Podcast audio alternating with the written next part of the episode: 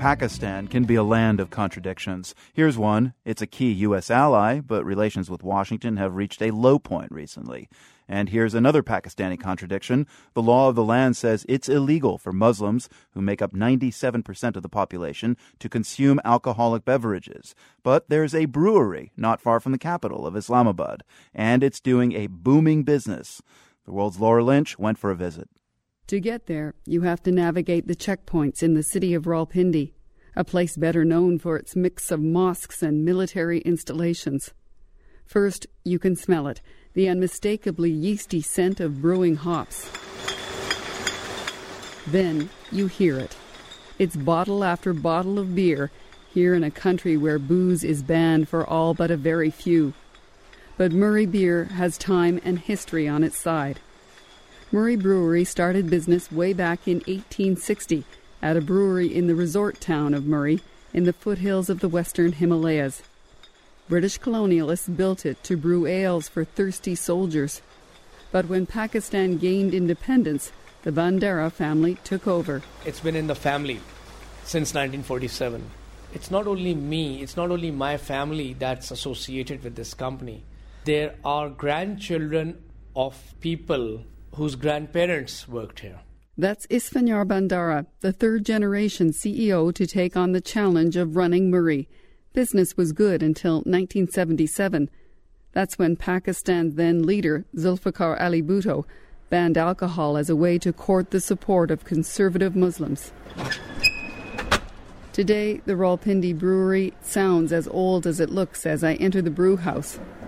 The Victorian era buildings haven't changed much, and beer is made pretty much the old fashioned way, according to Murree employee Sabi Ur Rahman. We'll add hops for flavor and bitterness, and we also add yeast. As a Muslim, Ur Rahman isn't allowed to taste this product, nor any of the gin, rum, vodka, or 21 year old whiskey. Neither are the several hundred employees of the plant. Under the law, only non Muslim Pakistanis and foreigners are allowed to purchase alcohol. And they're only able to buy it in a handful of boomy bars that are hidden away in the corners of five star hotels. It's just one of the rules that more than frustrates CEO Isphanyar Bhandara, given the amount of bootlegged booze that enters the country. Imported alcohol, beers, when I say alcohol, I mean beer and, and spirits, is coming into Pakistan, being smuggled into Pakistan free of duty. The government is not earning a penny that is coming, and no one is making hue and cry. Bhandara is also prohibited from advertising, but he says what he finds most infuriating is the government's refusal to allow him to sell his products abroad. They say it is against the Islamic values. An Islamic country should not be seen as exporting alcoholic products. In fact, if we start exporting, Pakistan will be taken, I think, in a positive sense rather than as a fundamentalist state. Today, Pakistan has a very bad image in the world of exporting terrorism and suicide bombers and, and such alike. Despite Bhandara's loud complaints, despite persistent lobbying by his late father, who was a well connected politician in addition to being a brewmaster, the laws are not about to change. Indeed, as conservative Islam has gained influence in Pakistan, the number of legal liquor outlets has shrunk. As a forklift operator steers another shipment of beer towards a truck, it's undeniable that business is good. So, what explains the boom in sales? Well, it's an open secret, really. Many Muslims will swill a beer or sip a whiskey, though only in private.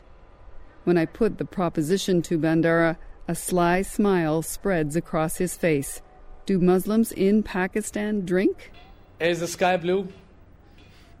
Is the sky blue?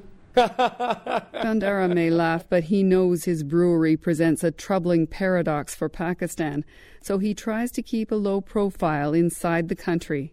You don't see any bodyguards outside my office or when you are entering the factory. I'm just a, a nobody.